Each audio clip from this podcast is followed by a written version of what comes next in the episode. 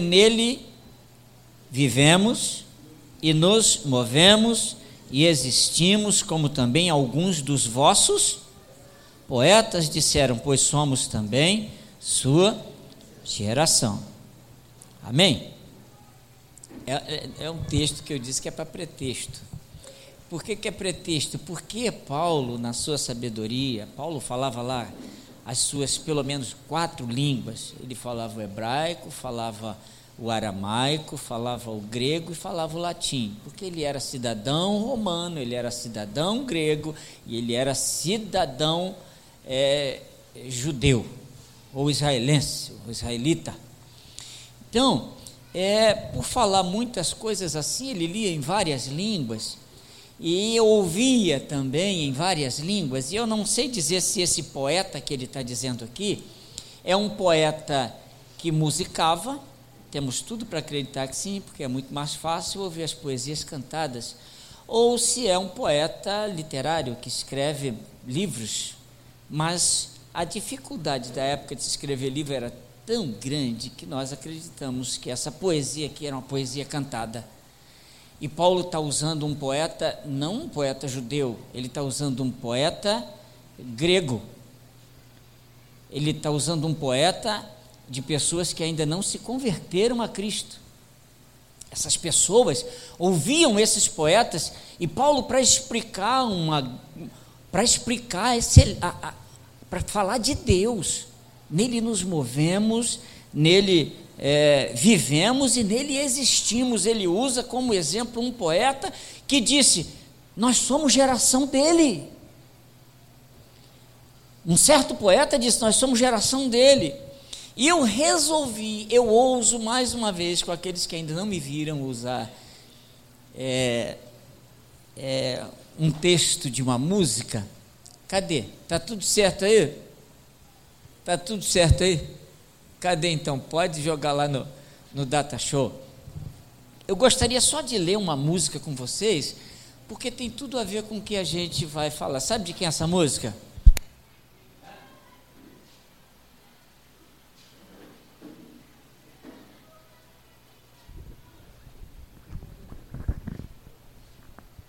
Som. Som. Não tem aquela qualidade toda, mas dá um chure. Mas olha só, vocês conhecem essa música aí? Quem conhece, levanta a mão, só para me saber se vocês conhecem. Só duas, três pessoas? Você conhece? Quatro? Essa, de quem é? É do Legião Urbana. Rapaz, a música do Legião Urbana. E vocês entendem essa música? Todo mundo entende essa música aí? Ou não? Vamos ver se a gente entende. Olha lá, pais e filhos é o nome da música. O nome já diz tudo, pais e filhos, a gente está falando de família. E eu quero usar um poeta da nossa poeta é, é, da nossa época para explicar alguma coisa. Sabe por quê? Deixa eu explicar uma coisa aqui. Os nossos hinos, eles não são muito autênticos quando se fala do sofrimento, quando se fala do sofrimento humano, quando se fala das, das, das misérias humanas em si, é mais fácil ficar lá. Quando você está na prova, quando você passar na peneira, quando. Mas não explicou nada o que, que é, entendeu? Fica mais fácil falsear. Porque o crente em si, me parece que. Assim tá bom, tá bom o som assim, tá tranquilo. Me parece que o crente gosta mais de aparentar a felicidade e tentar negar de tudo os sofrimentos. Então, as músicas seculares boas, elas expressam mais a realidade do ser humano do que os nossos hinos dentro dessa área de sofrimento e coisa e tal.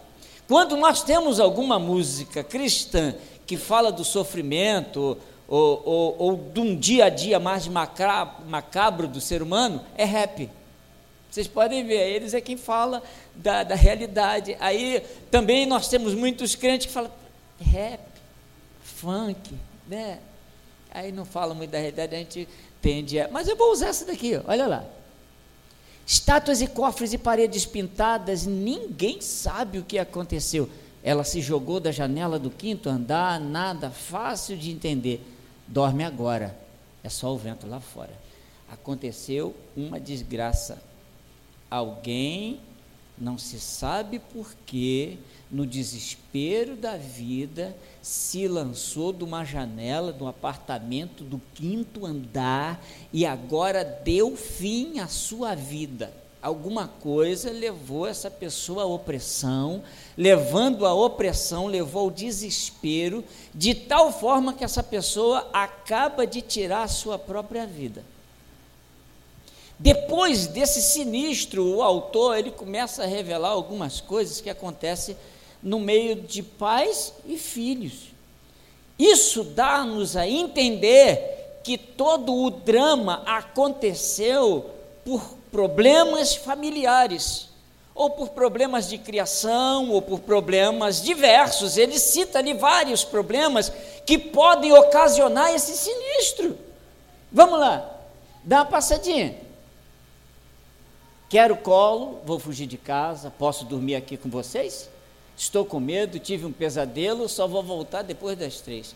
Parece ser da mesma pessoa? Quem é que está falando ali, pai ou filho? Me ajuda? É filho.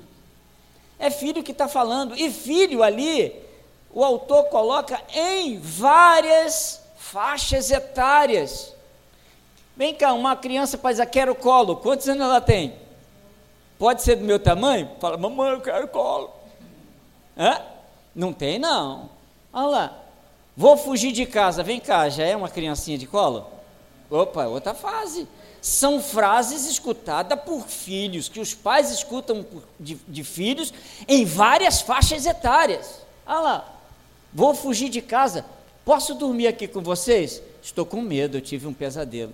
Quem nunca aconteceu isso, ter um pesadelo, sair do quarto ou sair do chão lá correndo, mamãe, ah, tive um sonho, deixa eu dormir aqui. Vai dormir no meio dos pais, ah? Vocês estão vendo como é que em várias fases ali que ele está colocando? Olha lá. E agora o último. Parece ser de uma criança? A última frase? Só vou voltar depois das três. Aí o nego fala assim: o condenado que passou por todas essas fases, que necessitava de um cuidado tremendo do pai, da mãe, quero colo. Ah, vou fugir de casa, é desespero de criancinha, quando você não dá alguma coisa ou outra, ela faz essa pirraça. Posso dormir aqui com vocês? Uma pessoa, que, uma, uma criança que passou por fase de medos, um sonho assustava ela. No meio da noite, do escuro, agora ela é capaz de dizer para a mãe e para o pai o quê? Só vou voltar já não tem mais medo de escuro, da violência, já não tem mais medo de nada. E aí? São frases que se escutam dos filhos. Olha o drama lá, a morte que aconteceu lá. Faz o cara refletir numa pessoa em todas as suas faixas etárias, num filho em toda a sua, a sua faixa etária. Todos esses, esses percalços da vida aí, da criação. Aí depois ele diz ali: meu filho vai ter Bem, ali é claro, já não é mais. Ali quem está dizendo é quem? Ali é pai, mãe, não é isso? Meu filho vai ter nome de santo. A gente é muito crente, a gente tem tendência a achar que ele está dizendo ali que ele é muito devoto, é católico, é não sei o quê, e vai botar nome de santo. É coisa nenhuma. A preocupação ali, a ideia é do seguinte: olha, eu quero o melhor para o meu filho, eu quero que ele seja honesto, eu quero que ele seja santo, eu quero que seja um cara trabalhador, que, que, que ganha vida com dignidade. Não, ah, eu, meu filho vai ter nome de santo, eu quero um nome mais bonito. Sei lá, pode ser Paulo, pode ser ali, Paulo ali, ó. Paulo, nome de santo. Eu não vou nem falar Jorge, porque aí é heresia, entendeu?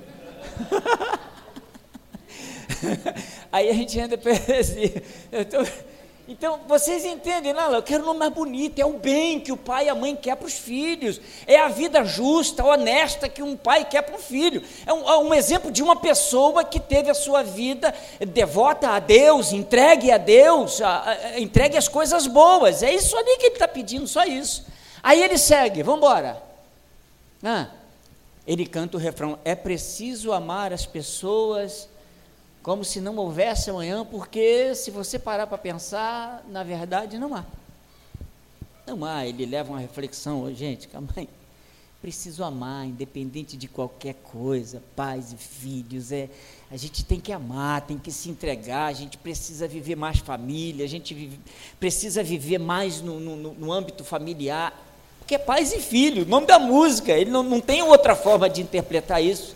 É o amor de pai por filho, filho por pai, é uma entrega total, é essa a ideia. Passa aí. Olha lá. Quem é que fala aquelas frases ali? Me ajuda. São várias fases também, né? Vamos ver. Me diz porque o céu é azul, explica a grande fúria do mundo. É palavra de pai ou de filho? É uma criança querendo saber de tudo. Mamãe, que é isso? Mamãe, que é aquilo? Mamãe, que é o céu azul? Mamãe, é Agora, a segunda não. São meus filhos que tomam conta de mim. Aí já é um pai ou uma mãe, né? Depois vem eu moro com quem? Com a minha mãe, mas meu pai. Bem, é algumas assim, como estão essas famílias. Uma está com papai e mamãe e tira todas as dúvidas com ela. Depois, o outro ali são meus filhos que tomam conta de mim. Apesar dos filhos morarem com ela ou com ele, é os filhos que tomam conta dele agora. Deve ser, sei. Eu moro com a minha mãe, mas meu pai vem me visitar, fala de uma família. Hã? separada, né? Separada, uma família divorciada. Eu moro. Eita, é outra realidade. Parece que a gente, quando escuta assim, nem. Eu moro. Cadê? Eu moro na rua e eu não tenho ninguém. Aí o outro, eu moro em qualquer lugar. Aí o outro diz o quê? Já morei em tanta casa que tanta gente já me adotou, já me tirou do orfanato, já devolveu, já fui para lá, já tive uma porção de que nem me lembro mais. Aí aparece uma família estável lá embaixo. Eu moro com os meus pais. Então são vários tipos de lares. Vocês estão entendendo aqui? Será que eu estou criando heresia ali ou a gente pode aprender alguma coisa com um poeta secular? Vai, passa um pouquinho. Ah. Sou uma gota d'água, sou um grão de areia. A expressão bíblica para gota d'água e grão de areia também é a mesma secular, você sabia? O que está dizendo? Como é que essa pessoa se sente? Me ajuda aí. É, se a gente é mais crente, eu sou o tapete da igreja. Sou o pó da terra, mais ou menos isso. É o estado de alma de alguém ali, né? Você diz que seus pais. Olha só o conselho agora de alguém. Você diz que seus pais não te entendem, né? Mas você não entende seus pais. Ei, não, não é fácil isso acontecer? Me diz, não é? Qual é a maior reclamação dos nossos adolescentes hoje? Meu pai não me entende, que não sei o que, mas não entende por quê. Ah, eu pedi para ir para a casa da Maria, eu ia ficar lá no final de semana. Quantos anos tu tem? Eu tenho 12. E por que, que teu pai não quer deixar e tua mãe? Tem algum motivo, tem alguma razão, alguma proteção. Ah, eu pedi para ir para a festa, não sei aonde, aonde, lá em Santa Marta, e o papai não deixou. Ah, tá. Eu queria ir lá para São José, lá, papai não deixou não tem noção da vida, essa criatura de 12, 13 anos, não tem noção do perigo. Aí o pai, não, não vai, não vai, coração apertado, ele nega. Tá, você diz que seus pais não te entendem. Por isso, porque o pai nega mesmo, não pode, e não pode, e não vai, não, não vai fazer aquilo, não vai fazer aquilo outro. E os filhos não sabem, não entendem. Ah, mas você não entende os seus pais. Vocês também, você não entende teu pai. Passa. Ele diz de novo sua gota d'água, seu grão de areia. Ali, você culpa seus pais por tudo. Isso é um absurdo. Ah, são crianças como você. O que você vai ser? Isso. Se a gente pegar tudo aquilo ali, ele está dizendo o seguinte: você culpa teu pai por tudo, isso é um absurdo. É, é, isso é um, um, absurdo. Você diz que seu pai não te entende, mas você não entende seus pais, culpa seus pais por tudo, isso é um absurdo. São crianças como você, o que você vai ser quando você crescer. E nem nenhuma, nenhum lugar da música tem uma ponto de interrogação ali no final. Não é uma pergunta, é uma afirmação. Ele está dizendo: você pode não entender os nãos dos teus pais agora, da tua mãe agora, e você culpa ele por tudo. Já disse, é um absurdo. Eles, no fundo, são crianças como você. Eles são o que você vai ser quando crescer. Quando você se posicionar no lugar de mãe, de pai, saber o que é cuidar, tirar caquinha de madrugada, acordar, levar para o hospital, dar remédiozinho, mamadeirazinha, e crescer, e tomar cuidado para que não caia, não leve tombo, não se arrebente, cuidado para que não aconteça algo de sinistro, levar para a escola, voltar, preocupação de pai, vai crescendo, e agora, mesmo depois de grande, está tá dentro de casa, mas não chegou até agora, meu Deus do céu, eu vou ligar eu sei que a gente pode falar, papai, me enche a paciência, mamãe, me enche a paciência. Mas não dá para um filho que não é pai entender um pai. Ele só vai entender um pai e uma mãe quando ele crescer, tiver filhos e se colocar no lugar do pai. Quantas das vezes a gente só entendeu os nossos pais depois que a gente passou a ser pais também? É isso que o cara está dizendo ali. Você vai ser igualzinho, mané. Tu vai ver quando tu tiver filho, se tu vai ser tão liberal que nem você está achando que é. Eu quero ver você ser liberal. É fácil você falar agora que você não entende nada, não entende nada da vida. Eu quero ver depois. Então, isso aí só foi a introdução da minha pregação. é introdução. Sabe por quê? Eu queria falar de uma coisa que é de pais e filhos mesmo. Você sabe que ali a gente encontrou vários tipos de família, vários tipos de família, vários tipos de situação. E eu tenho ouvido, eu ouvi a semana passada toda, principalmente nas, no sábado e no domingo, muito sobre divórcio, muito de sofrimento de filho, muito de sofrimento de, de mulher, de, de, de mulher apanhando, homem assim assado. Eu ouvi isso de 18 horas, 18 horas não, de 8 horas da manhã até 18 horas da noite, na sexta e no sábado. Eu ouvi só isso. E existe uma preocupação muito grande com o índice de divórcio, de desajuste dentro dos lares, da família. Eu sei que acidentes podem acontecer, já aconteceu. Mas eu, eu preciso, porque eu entendo que uma das, das, das bases de sustentação dos problemas familiares, da família e da sociedade é a igreja. É a igreja que tem o maior, o maior número de bandidos, é, é, ex-homossexuais, é, é, ladrão, assaltante, assassino, prostituta, estão tudo dentro da igreja. Tudo era safado, agora são convertidos. Então, o que equilibra a sociedade, eu sei que é o poder do Evangelho que tem salvado pessoas, trazido a salvação. E eu sei também que tem, existem milhares e milhares de lares que são mantidos, porque também a igreja entra nesse negócio.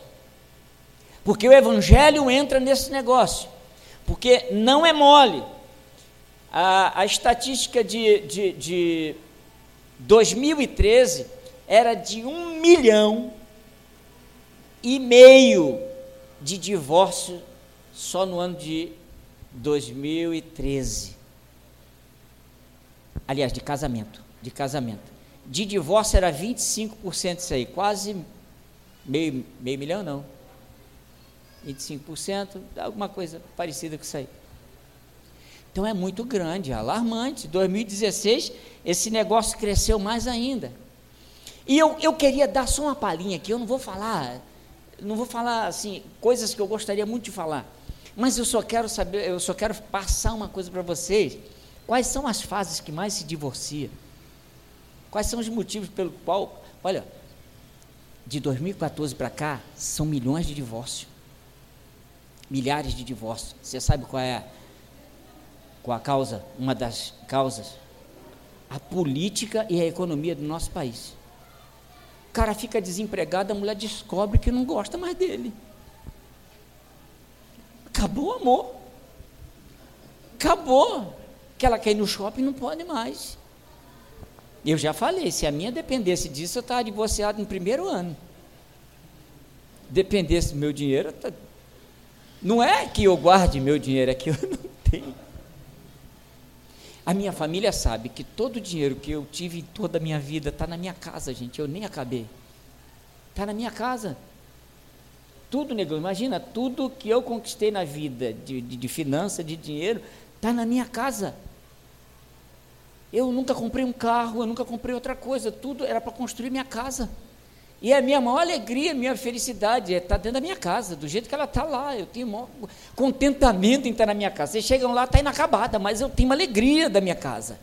É uma coisa que eu estou trabalhando o tempo todo. Meus filhos foram criados dentro daquela casa.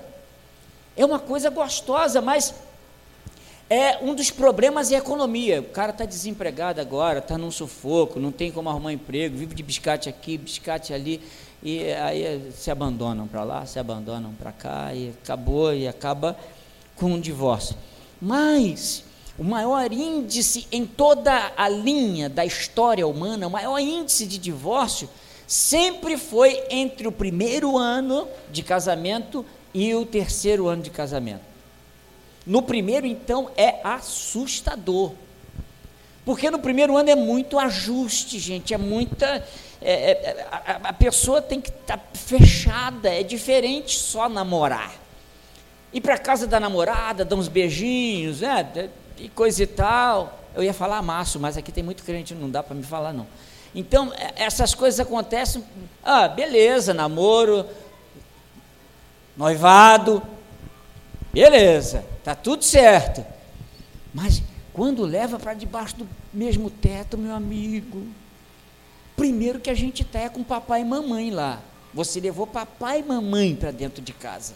Ela também levou papai e mamãe, morando junto ali, não, não estão só dois. Não estão só dois. Tem seis, pelo menos, ali. Isso é quando você não leva o cunhado, a cunhada. Mas eu estou falando no comportamento, no aprendizado de vida as estruturas familiares que você está trazendo. Olha, primeira coisa que eu, eu, eu digo, eu, eu, agora só vou fazer casamento com aconselhamento pré-nupcial. Pré-nupcial. Porque eu posso dizer para as pessoas, com certeza, tudo que vai acontecer do primeiro ao terceiro ano.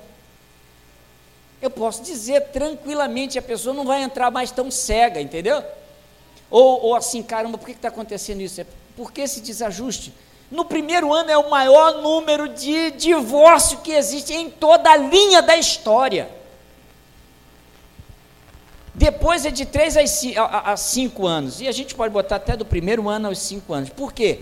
Porque agora toda a estrutura que já foi ajustada dentro da família, que conseguiu se moldar um ao outro, né? aquele copo já não está mais emborcado, aquele lixo todo mundo já sabe quem joga para fora de casa, todo mundo já sabe a voz de comando, todo mundo já sabe a voz de comando, todo, já entraram no entrosamento, já, já fecharam assim, ó, nada que acontecer aqui entre nós, você vai levar para tua mãe, nem eu vou levar para minha mãe, porque senão a gente, eu vou ganhar uma péssima sogra.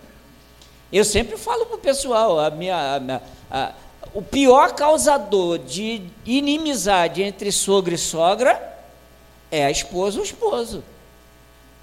Porque o meu sogro e a minha sogra ama mais a mim ou a minha esposa? Fala aí.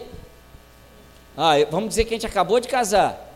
Ah, acabou de casar.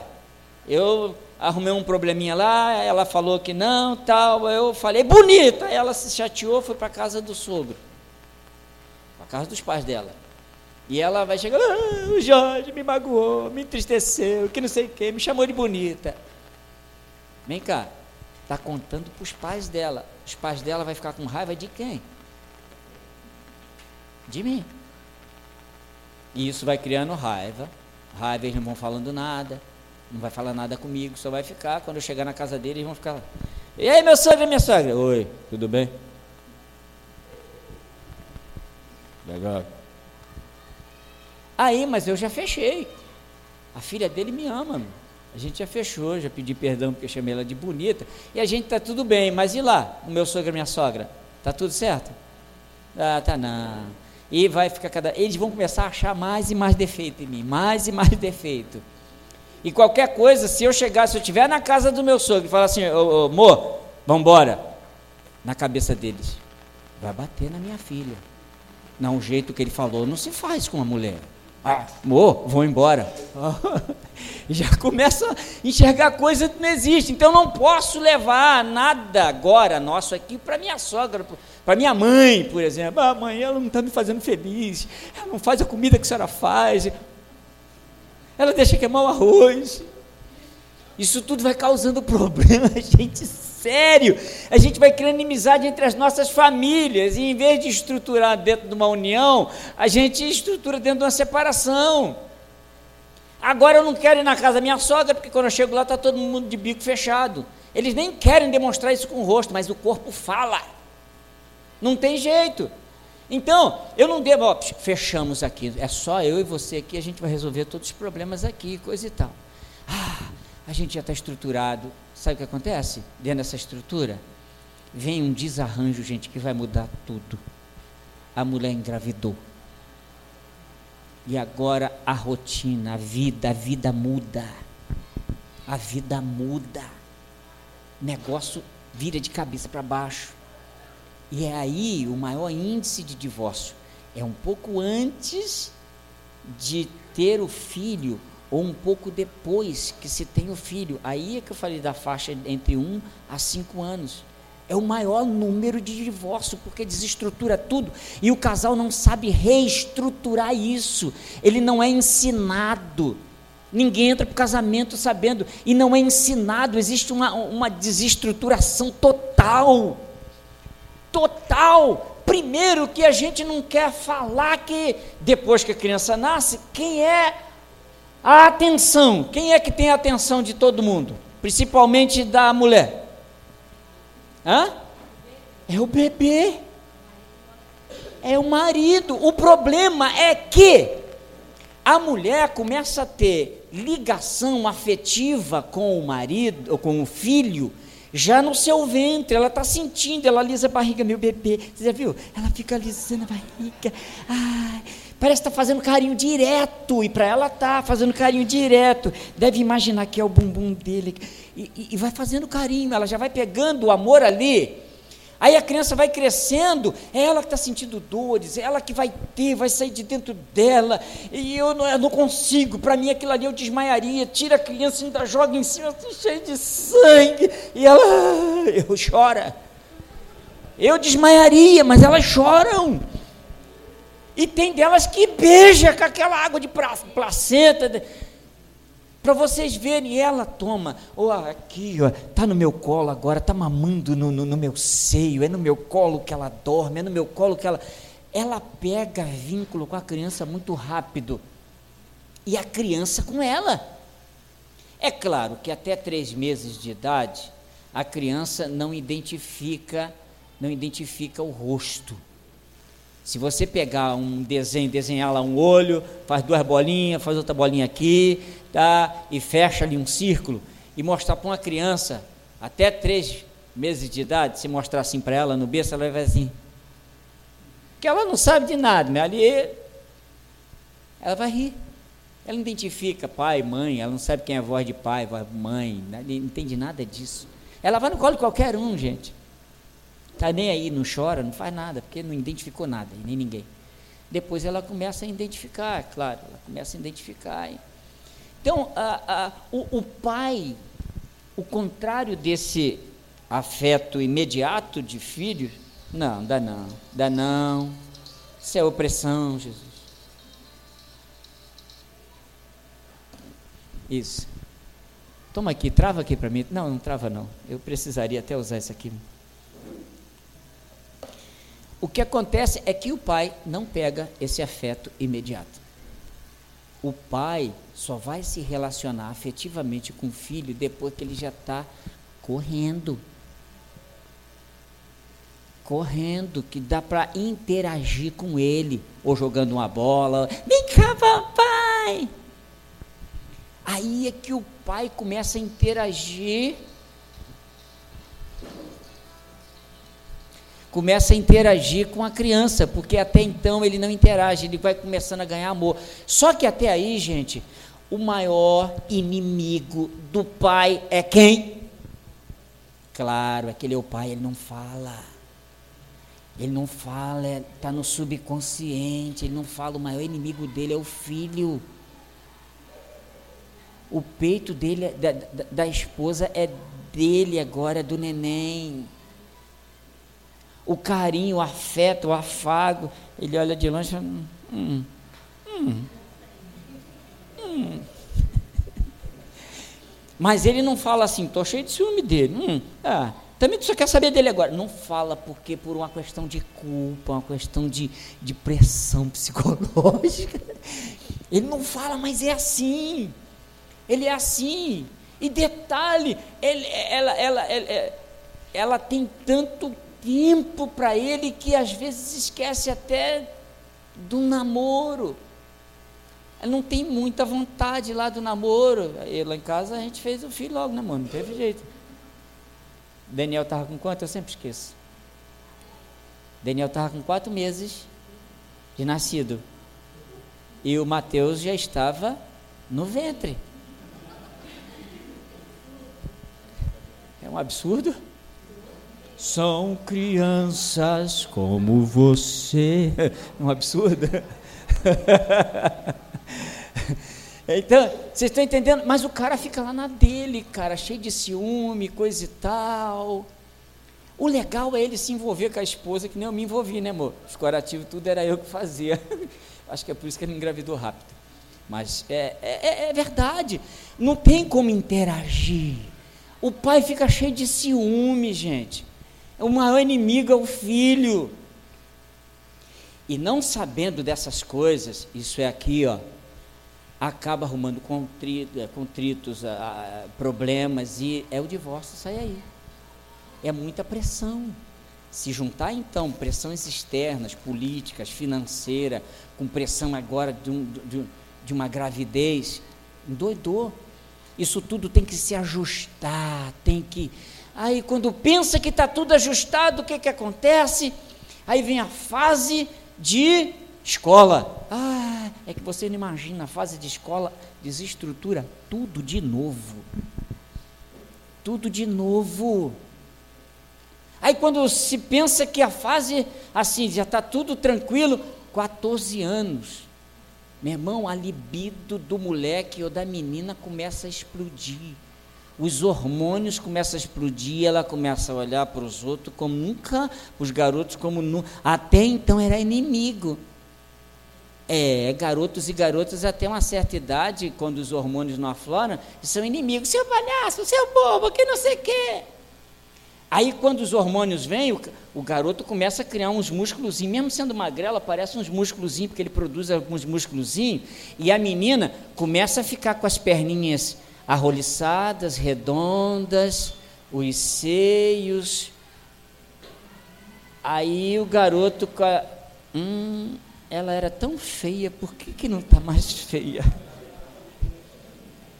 Não está mais feia, cara.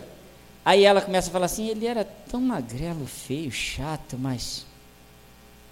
Entendeu? Ah, o corpo já está preparando para uma outra fase da vida, meu irmão. Papai e mamãe vai se ver doido.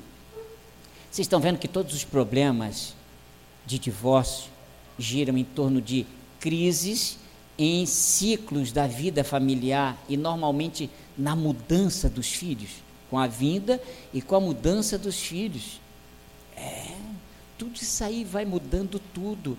Principalmente se acontecer aquilo que eu falei, se agora começar um, um é o filhinho queridinho, ou fechar com o pai ou com a mãe, aqueles problemas que eu falei anteriormente, que agora a linha de, de comando da casa já não é mais o pai, ou já não é, mas a mãe também, um está fora daquele círculo que eu, que eu ensinei aqui anteriormente, acabou.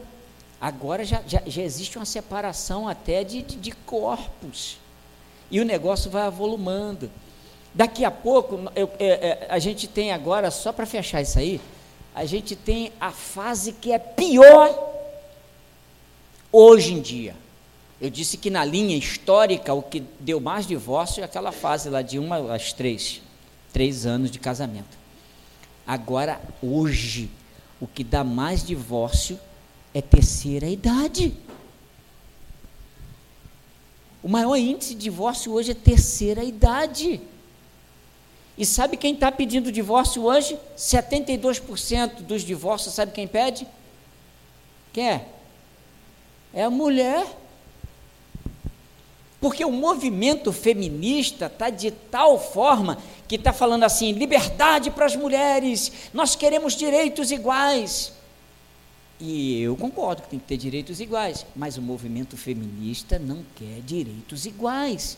Ela quer suplantar os direitos dos homens, e além de suplantar os direitos dos homens, ela quer ser cabeça, ela quer mandar.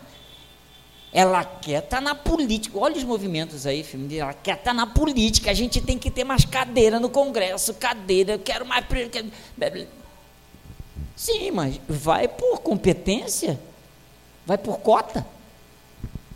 Vai por competência. Eu acho que a mulher não tem nada diferente do homem, ela tem as mesmas competências. Aliás, hoje se gradua mais mulheres no país do que homens.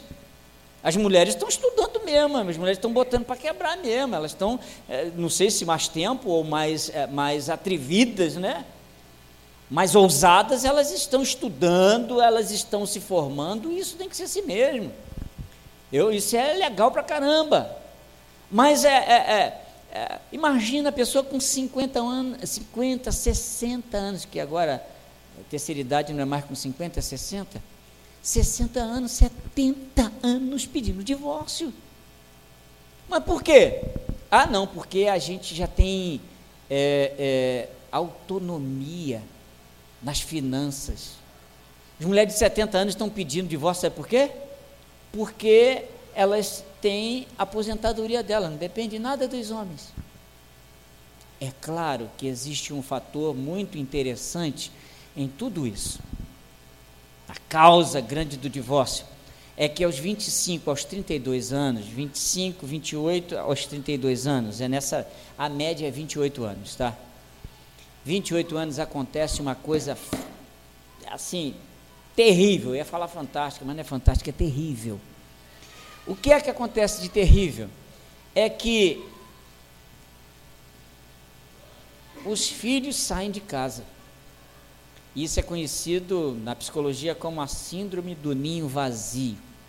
Os filhos saem de casa porque foram casar, foi para outra cidade, foi para outro país. Meu irmão, os filhos não tem que ficar dentro de casa. Tem que é, é a ordem natural hoje, né? É voar, é viver suas vidas. Acontece que um dos cônjuges viveu tanto para o filho, quando um vive para um filho, o outro vive para outro filho, que ou os dois vivem para o mesmo filho e esquece de viver um para o outro. Na síndrome do ninho vazio, o que é que acontece? Acontece, meu amigo, que todo mundo sai de casa, é aquilo que eu falei para você no outro dia. Tá os dois sentados na sala, vendo Faustão, vendo qualquer coisa assim, um filme qualquer, e de repente o camarada dá uma olhadinha lá no outro sofá. Tem um sofá tão grande aqui para os dois ficarem, mas está um aqui e outro lá. Aí dá uma olhadinha assim, olha de novo para a programação, a ela ao mesmo tempo dá uma olhadinha para ele, olha para a programação, e lá, lá no, na mente está assim, o que que eu estou fazendo aqui? E o que que eu estou fazendo com esse cara? Ou o que que eu estou fazendo com essa mulher? A gente não tem nenhum vínculo a razão de nós estarmos juntos até hoje eram nossos filhos. Mas eles não viveram para o outro. Eles esqueceram que a relação maior dentro da família é entre o homem e mulher. E não entre uh, um com um filho, ou não existe, não é essa relação maior. Porque senão a síndrome do ninho vazio vai ser certa. Vai ser certa. Porque não tem mais vínculo, tá? Seria que eu estou fazendo aqui dentro de casa. Nunca viveram um para o outro. Viveram para os filhos, nunca um para o outro. A maior relação, eu estava dizendo para um sobrinho ainda ontem, a maior relação é o marido e mulher. Eu, eles são, eu estava falando com ele, ele tem a sua namorada, estavam os dois sentados na, na, na, varanda da minha mãe, eu comecei a conversar com eles, eu falei assim, olha, o maior na relação, a relação principal é você e ela, se vocês casarem, nunca os filhos. Mas como assim? Como assim o quê? Vocês estão namorando, não estão namorando? Estão, estão pensando em ficar noivo. É, então, vocês pensam até em casar já, não pensam? Pensamos. Então, olha só o que vocês estão construindo aqui juntos. Vocês estão vivendo esse momento juntos. Vocês estão produzindo uma, a história de vocês. A história é de vocês. A relação de vocês já existe. Então, se veio primeiro, continua sendo o principal. Na relação de vocês, da história de vocês, virão os filhos. Os filhos não podem ser fonte de divisão entre vocês, vocês têm que estar fechadinho todo o período do casamento de vocês. Quando um der uma ordem, o outro tem que acatar, porque senão os filhos vão conseguir dividir até a opinião de vocês. Eles nascem, vocês se ferram por eles e tem que dar o o sangue às vezes mesmo, é essa a nossa função mesmo, mas nunca vender a nossa relação principal, porque um dia eles vão embora. Quem vai ficar? Quando eles forem embora, quem é que vai ficar? Um roendo o osso do outro. São vocês dois.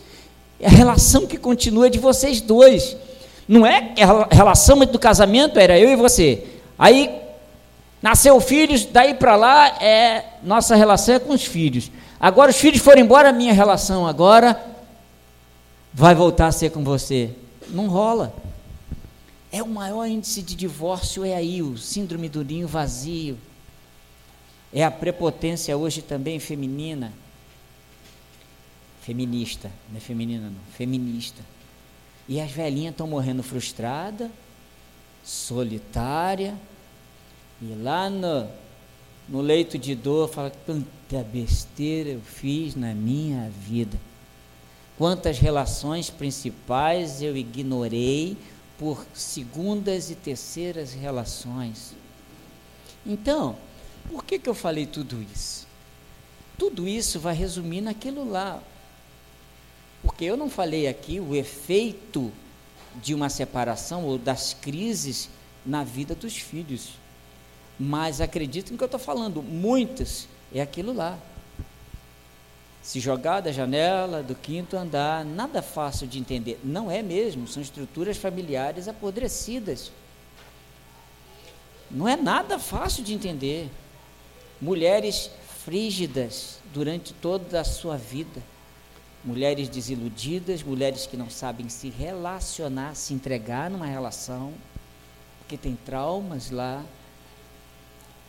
eu não vou, não, não vou falar de filhos hoje que não é a minha ideia, mas eu queria falar disso aí. E queria deixar um conselho. A gente só cresce nessas crises. O que mais nos faz crescer são essas crises. Acredite no que eu estou falando. Eu já vivi isso e muitos aqui já viveram, ainda vivem isso. É nessas crises que a gente para no processo de amadurecimento como ser humano e a gente para se a gente não consegue passar por essas crises, a gente estagna como ser humano e às vezes até decresce.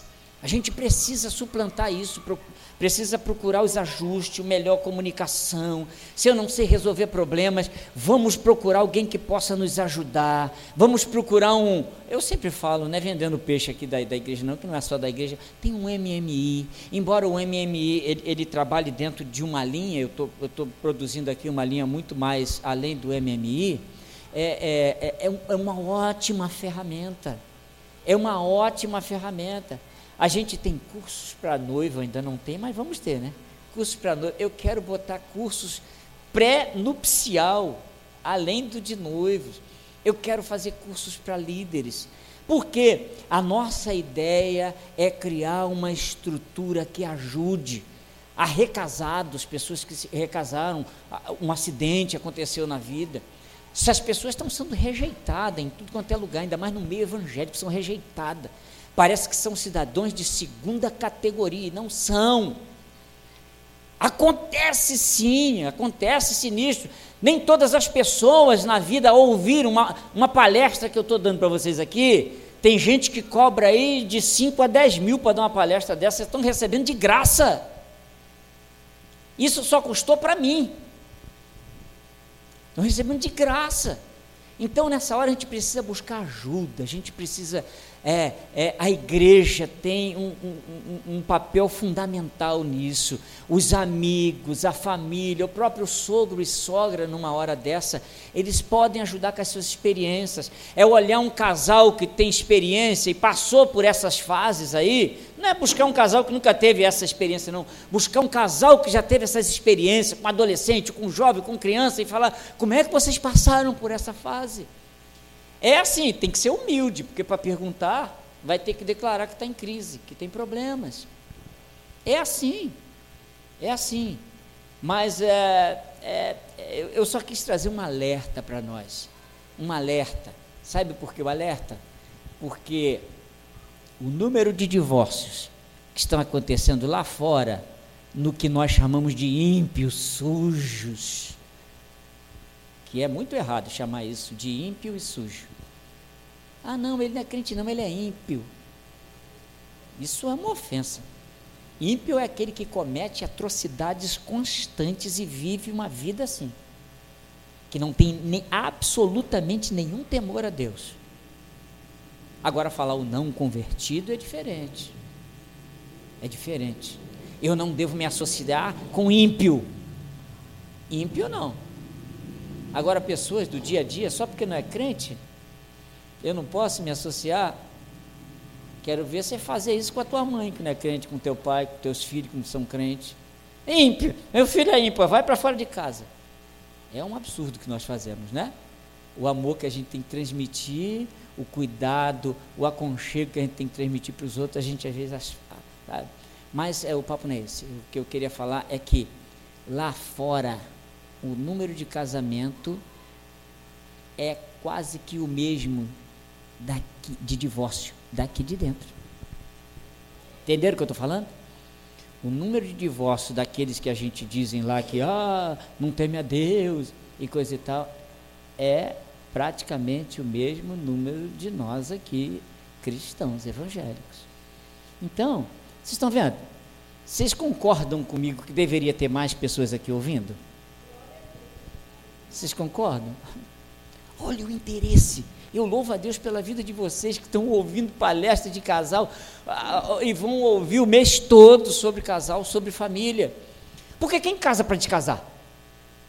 Quem é? Se tivesse uma escola de divórcio lá fora, essa escola seria falida. Porque casais que se amam nunca vão buscar escola de divórcio, vão? Não, nunca. A escola para divorciados, é, para divorciar, não, não, não tem gente. Então ame se entregue, se envolva, sabendo que a felicidade está nisso aí. A gente pode se sentir muito impotente depois de um, um acidente desse. Você que já sofreu, parta do zero, construa sua família do zero. Construa sua família do zero como nunca existiu. Deixe família passada, deixe a família de origem e viva agora uma nova relação, uma nova adaptação, uma nova vida, uma nova época, é, restauração, e agora tudo vai dar certo. Nome de Jesus. É assim. Vamos superar as crises, vamos olhar, e eu falei, gente, que é, isso é verdade. Tem hora que, tem, tem, hora que a gente olha para o cônjuge assim, né, e, e fala, que coisa linda, maravilhosa, dormindo dormindo. Olha, lindo, lindo, lindo. Lindo, meu Deus, eu me apaixonei por essa princesa. Obrigado, Senhor. Mas às vezes, quando está, sabe, no auge do calor de uma discussão, fala: Meu Deus do céu, tem misericórdia. Sabe? Às vezes a gente está com um caso com a pessoa por amor. É ou não é, amor? Já sentiu muito isso por mim? Já? Ah, Jesus. É que, tem gente que é hipócrita. Eu não, sou crente, nunca.